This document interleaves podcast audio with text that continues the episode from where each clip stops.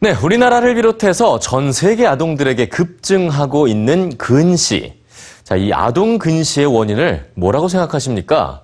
뭐 예측 가능한 대로 미디어 기기 사용이나 과한 독서 때문일까요? 과학자들은 아동 근시의 원인을 다른 곳에서 찾고 있습니다. 뉴스지에서 확인해 보시죠. 안경을 쓰는 아이들이 점점 늘어나는 이유. 책, TV, 스마트폰 때문일까요?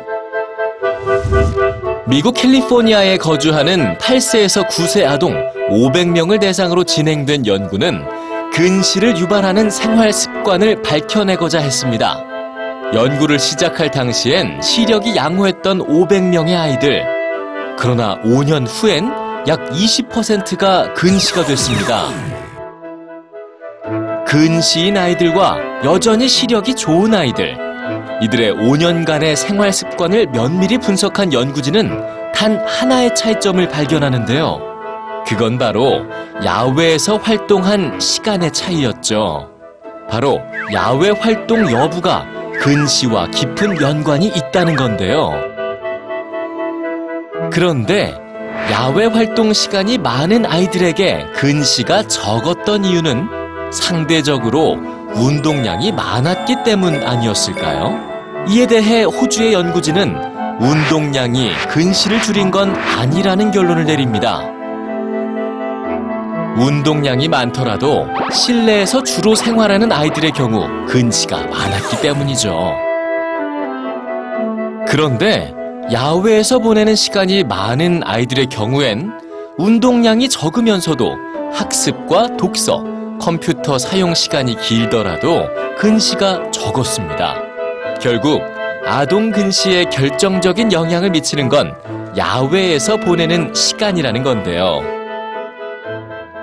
그렇다면 구체적으로 야외 활동에 무엇이 근시를 막아줬던 걸까요? 과학자들은 햇빛에 주목합니다.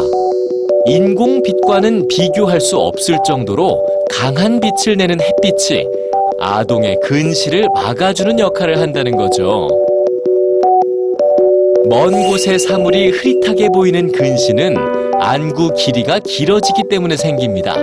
그런데 햇빛처럼 강한 빛은 망막에서 도파민이 분비되는 걸 도우며 이 도파민이 성장기 어린이들의 눈에서 안구 길이가 길어지는 걸 억제하는 작용을 하는 거죠. 늘어나는 아동 근시가 큰 문제인 대만에서도 햇빛과 근시의 상관관계를 짐작해 하는 실험이 진행됐습니다.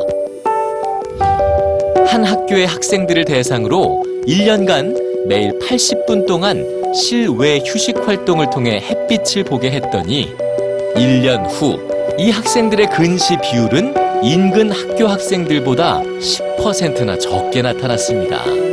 아이들의 근시 예방과 시력 보호. 이젠 햇빛에 한번 맡겨보면 어떨까요?